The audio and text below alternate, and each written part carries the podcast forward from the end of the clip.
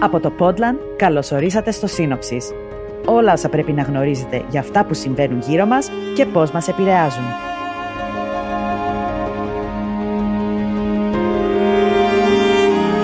Σήμερα 5η, 22 Φεβρουαρίου, θα μιλήσουμε για τη σημερινή Ρωσία και τις σχέσεις της με την Ευρωπαϊκή Ένωση.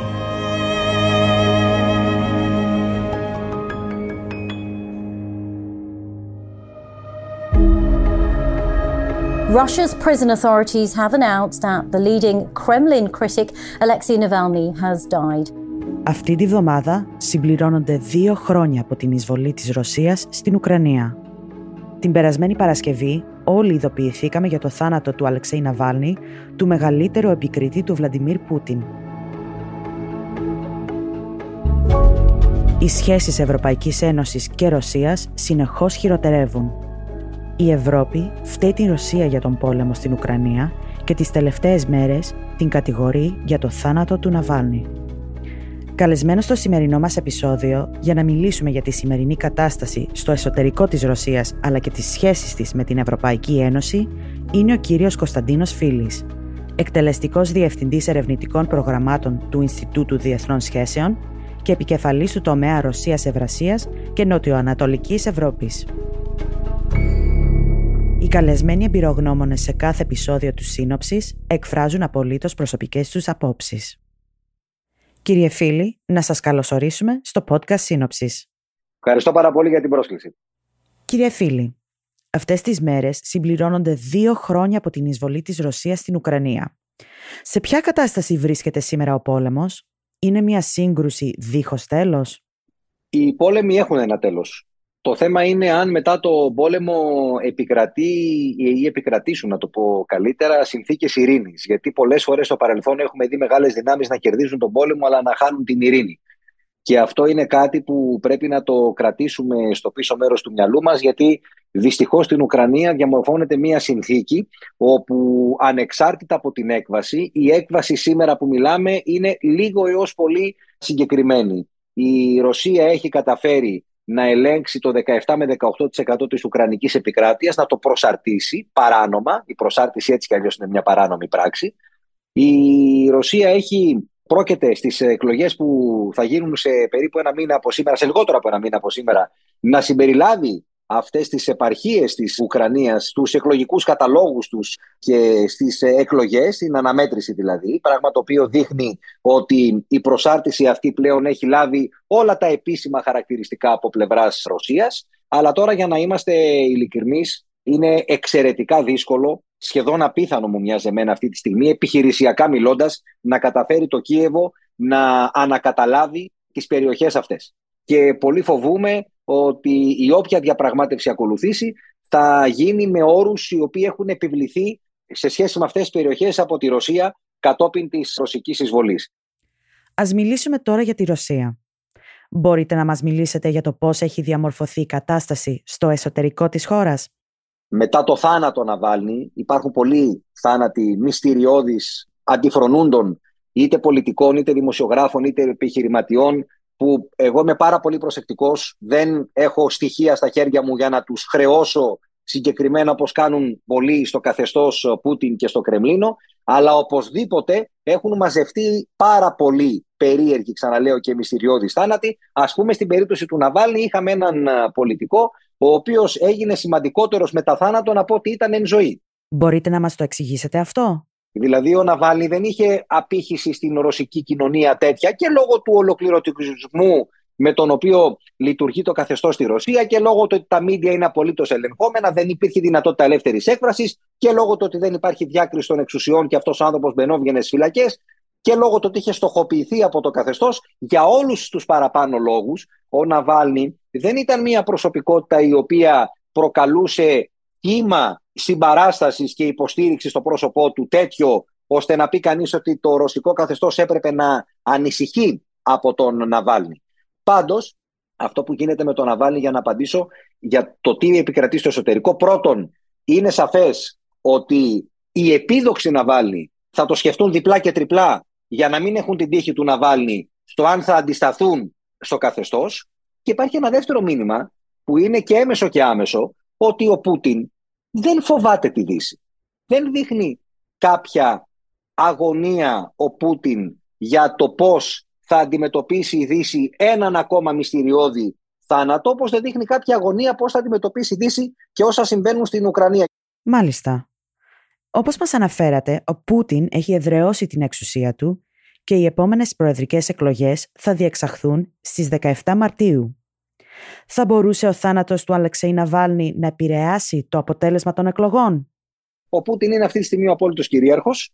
Δεν υπάρχει καμία αμφισβήτηση προς το πρόσωπό του. Ακόμα και με τον Ναβάλνη ζωή δεν θα μιλούσαμε για κάποια σοβαρή αμφισβήτηση. Στις εκλογές ασφαλώς το μόνο που έχει ενδιαφέρον είναι να δούμε αν κάποιοι θα αποφασίσουν και αν αυτό θα βγει βέβαια, γιατί δεν ξέρουμε τι συμβαίνει με την εκλογική επιτροπή, με την καταμέτρηση των ψήφων, ποιος θα τολμήσει να αμφισβητήσει το αποτέλεσμα. Θα είχε ενδιαφέρον αν βλέπαμε μεγάλη αποχή ή αν βλέπαμε και πολλές ψήφους εναντίον του Πούτιν, είτε άκυρα είτε λευκά, έτσι σε αμφισβήτηση ας πούμε του καθεστώτος. Πάντως όπως και να έχει, ο Πούτιν μετά τις επικείμενες εκλογές θα έχει μία ακόμα πενταετία μπροστά του. Νομίζω ότι εφόρου ζωής έχει κάνει συμβόλαιο για να παραμείνει στην εξουσία της Ρωσίας και για να ανατραπεί αυτό θα πρέπει να γίνει κάτι πολύ θεαματικό που στο προβλεπτό μέλλον δεν το βλέπω να συμβαίνει. Με ποιο τρόπο ο πόλεμος επηρέασε την κοινωνία και την οικονομία της Ρωσίας; Η κοινωνία της Ρωσίας επηρεάστηκε από τον πόλεμο στην αρχή γιατί και αυτή υπέστη ένα σοκ. Είδαμε κάποιες χιλιάδες Ρώσων να φεύγουν, ίσως και δεκάδες χιλιάδες Ρώσων να φεύγουν από τη χώρα πριν ή όταν ανακοινώθηκε η επιστράτευση, διότι δεν ήθελαν να πολεμήσουν. Δεν ήθελαν να πολεμήσουν και δεν ήξεραν γιατί πολεμούν. Δηλαδή, η Ρωσία ξεκίνησε αυτόν τον πόλεμο για να ανατρέψει τον Ζελένσκι, ξεκίνησε αυτόν τον πόλεμο για να αποναζιστικοποιήσει την uh, Ουκρανία, ξεκίνησε αυτόν τον πόλεμο γιατί ήθελε να προστατεύσει πολίτες στα ανατολικά της Ουκρανίας από τη μήνυ του καθεστώτος του Κιέβου, ξεκίνησε αυτόν τον πόλεμο γιατί ήθελε να καταλάβει το σύνολο της Ουκρανίας. Πάντως δεν ήταν εύκολο για τον Πούτιν και δεν είναι εύκολο ακόμα και σήμερα να πείσει το μέσο Ρώσο γιατί θα πρέπει να επιστρατευτεί να πάει να πολεμήσει την Ουκρανία. Και μάλιστα μια χώρα η οποία στο μυαλό των περισσότερων είναι φύλλα προσκύμενη και δεν είναι χώρα εχθρική. Τουλάχιστον το ανατολικό της κομμάτι, εκεί δηλαδή που μένεται ο πόλεμος. Τώρα, σε επίπεδο κοινωνίας υπήρξε και ένα σοκ από την απόσυρση πάρα πολλών επιχειρήσεων δυτικών, όπου δημιουργήθηκαν στρατιές ανέργων.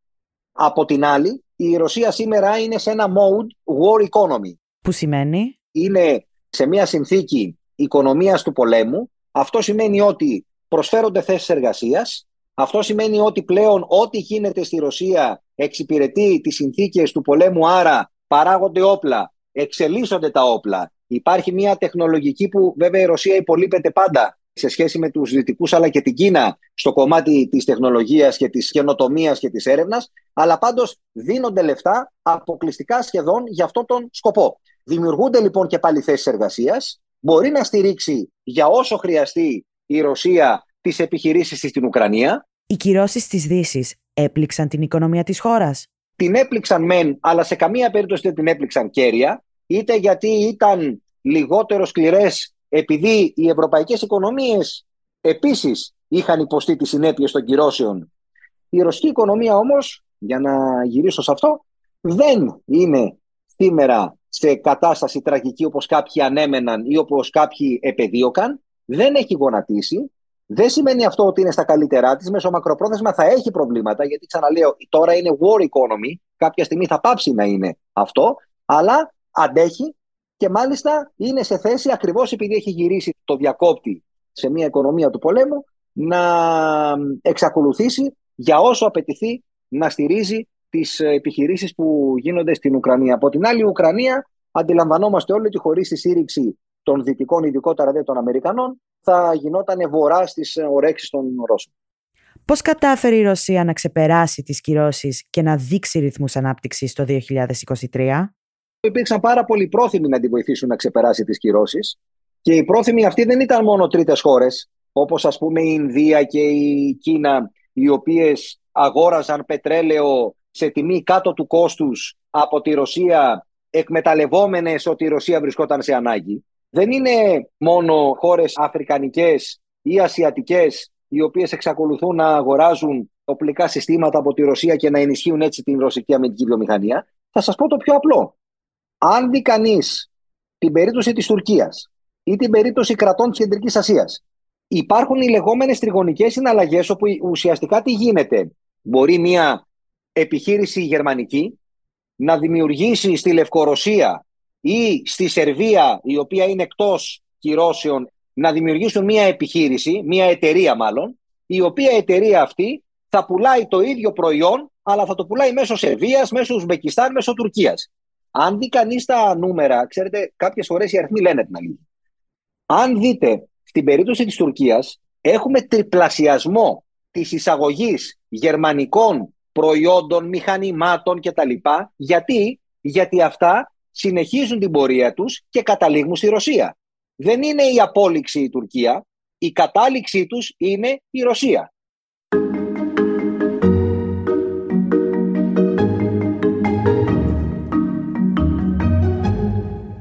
Όσον αφορά τις σχέσεις Ευρωπαϊκής Ένωσης με τη Ρωσία, πώς έχουν εξελιχθεί τα τελευταία χρόνια; Προφανώς ο πόλεμος έχει υπάρξει καταλυτικός παράγον σε αυτή τη σχέση.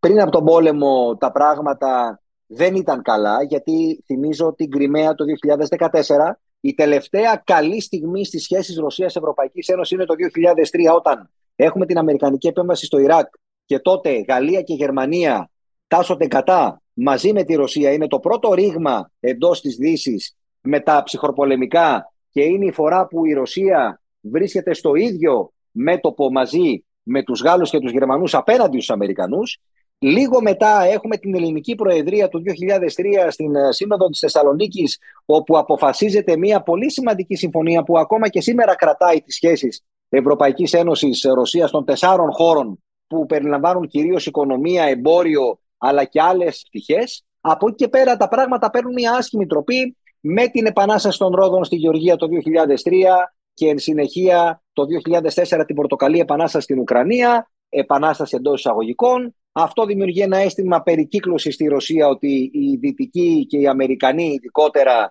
απεργάζονται σχέδια να επιβάλλουν ένα άλλο καθεστώς στη γειτονιά της Ρωσίας. Το 2008 έχουμε την ανεξαρτητοποίηση του Κωσόβου. Ακολουθεί η περίπτωση με την Απχαζία και την Νότια Οσβετία στη Γεωργία με τον πόλεμο των έξι μερών ανάμεσα σε Γεωργία και Ρωσία. Έχουμε το 2011 την επέμβαση στη Λιβύη, η οποία δεν είναι ευρέως γνωστό, επηρεάζει πάρα πολύ τους Ρώσους, γιατί θεωρούν ότι οι Αμερικανοί, ενώ στην πραγματικότητα δεν ευθύνονται οι Αμερικανοί, είναι ευθύνη των Γάλλων και των Βρετανών το τι συνέβη στη Λιβύη. Αλλά οι Ρώσοι θεωρούν ότι οι Αμερικανοί έχουν αποφασίσει να επιβάλλουν μονομερός την επιθυμία τους σε όλα τα μέρη του πλανήτη και στο μετασοβιετικό χώρο που ενδιαφέρει άμεσα τη Ρωσία, βλέπει Ουκρανία, Γεωργία και στην uh, Βόρεια Αφρική και οπουδήποτε στον κόσμο. Αυτό λοιπόν κάνει ακόμα πιο επιφυλακτικούς και αργότερα επιθετικούς στους Ρώσους και βέβαια έχουμε το 2013 τα γεγονότα στην Ουκρανία που οδηγούν το Μάρτιο του 2014 στην προσάρτηση της Κρυμαίας. Ακροθυγώς θα θέτω αυτά τα ζητήματα.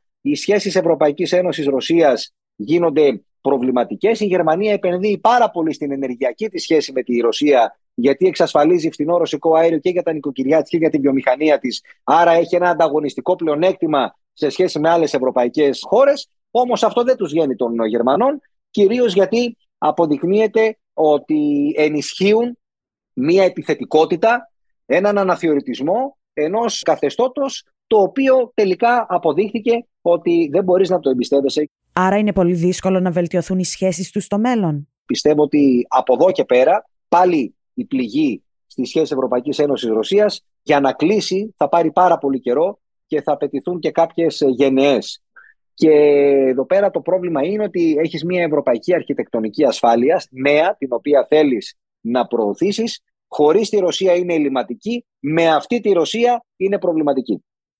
Με ποιο τρόπο η ρωσική εισβολή στην Ουκρανία άλλαξε τους αμυντικούς και στρατηγικούς σχεδιασμούς των ευρωπαϊκών χωρών; Είδαμε τη Γερμανία το 2023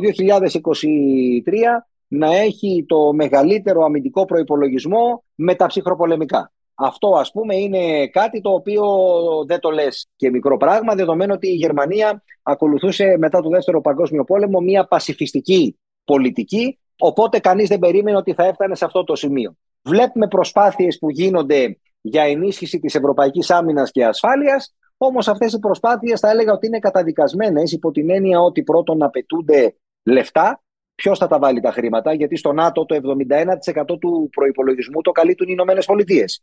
Στην Ευρωπαϊκή Ένωση θα το κάνει ποιος, θα το κάνουν οι Γερμανοί για να υποφεληθούν οι Γάλλοι, θα πείσουν οι Γάλλοι τους Γερμανούς, ενώ θέλουν αυτοί να έχουν τα πρωτεία στο κομμάτι της άμυνας; Είναι σημαντικό το ότι δεν έχουμε τη Βρετανία, το Ηνωμένο Βασίλειο, μάλλον μέσα για το κομμάτι της άμυνας; Είναι σημαντικό ακόμα και το Ηνωμένο Βασίλειο όπως έχει εξελιχθεί. Μετά τον πόλεμο στην Ουκρανία, αυτό που έγινε ήταν ότι ισχυροποιήθηκε το ΝΑΤΟ, δεν ισχυροποιήθηκε η Ευρωπαϊκή Άμυνα. Η Φιλανδία και η Σουηδία, η Σουηδία περιμένουμε ακόμα την επικύρωση από το Κοινοβούλιο της Ουγγαρίας, αλλά οι δύο χώρες αυτές ήταν κράτη-μέλη της Ευρωπαϊκής Ένωσης και μπήκαν στο ΝΑΤΟ για να προστατευτούν απέναντι στη Ρωσία. Δεν έγινε το ανάποδο. Οπότε το ΝΑΤΟ βγαίνει ενισχυμένο από τον πόλεμο, δεν βγαίνει η Ευρωπαϊκή Άμυνα και κακά τα ψέματα, αν θέλουμε να είμαστε ρεαλιστές, παρά το ότι ο Τραμπ έχει σπείρει τον δρόμο και μόνο με δηλώσεις που κάνει, φανταστείτε δεν να επανεκλεγεί το Νοέμβριο, η Ευρωπαϊκή Ένωση, αν αναπτύξει κάποια δική της άμυνα και ασφάλεια, αυτή δεν μπορεί στην αρχή τουλάχιστον να είναι συμπληρωματική προς το ΝΑΤΟ και όχι ανταγωνιστική, μάλλον να μην το πω ανταγωνιστική, αυτοτελής.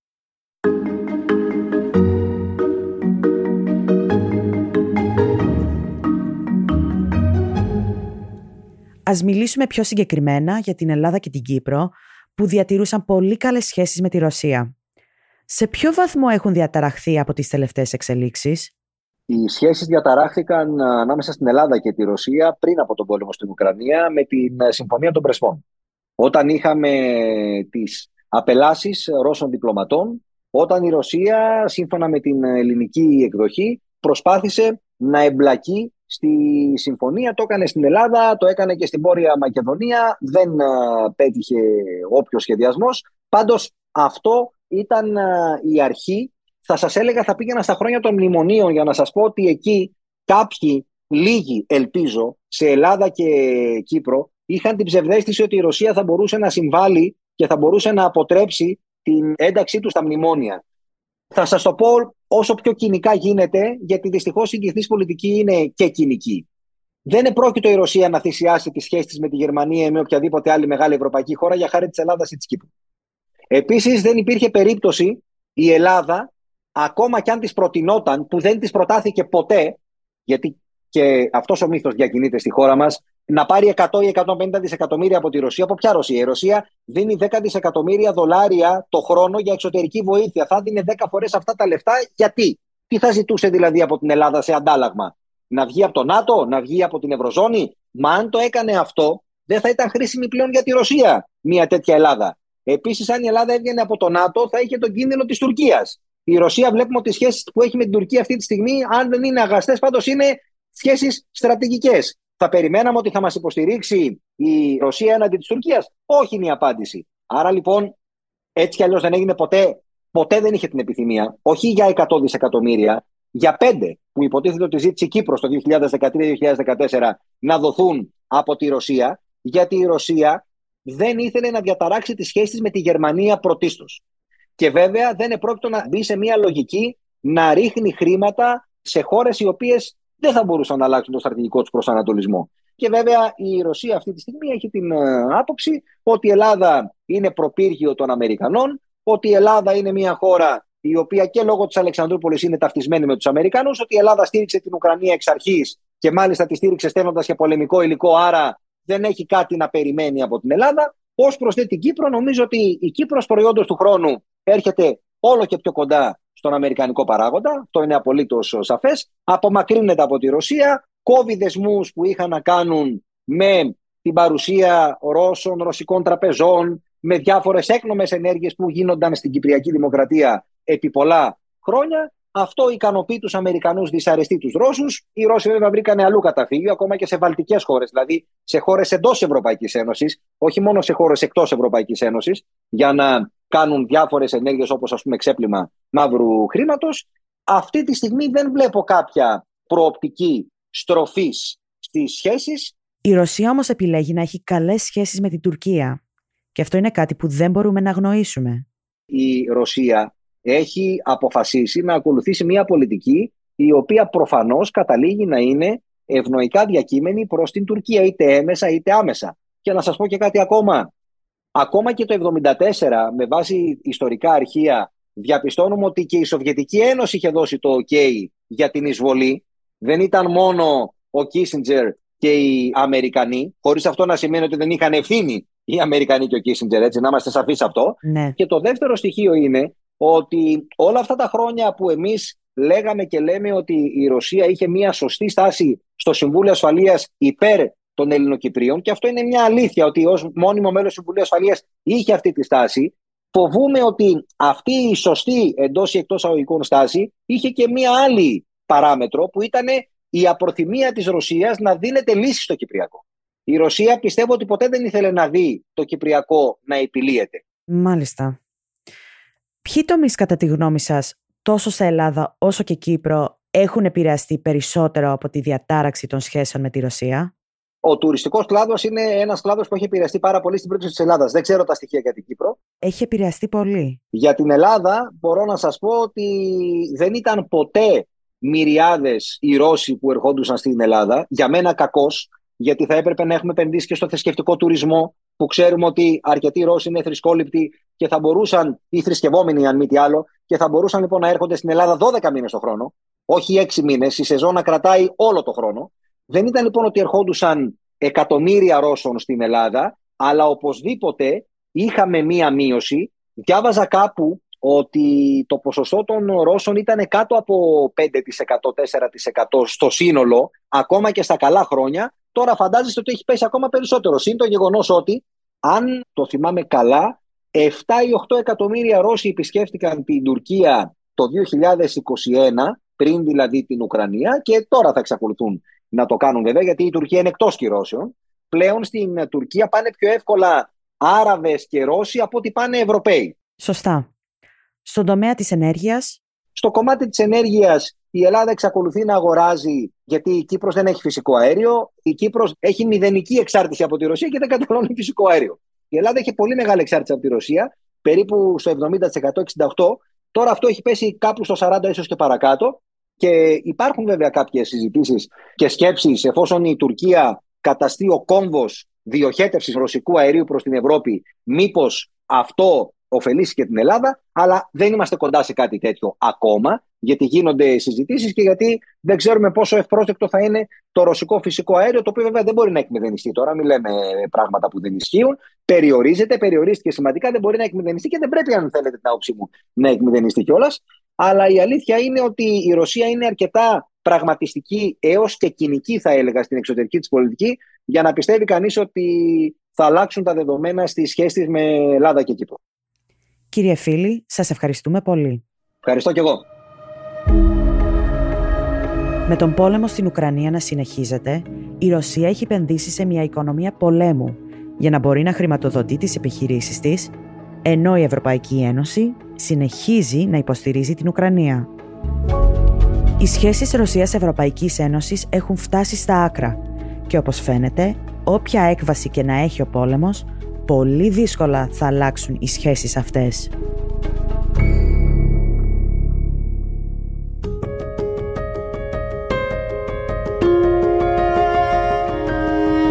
Ευχαριστούμε που ακούσατε το σύνοψης. Θερμές ευχαριστίες στον κύριο Κωνσταντίνο Φίλη. Στην παραγωγή, ο Στυλιανός, η Ξένια και η Άννα.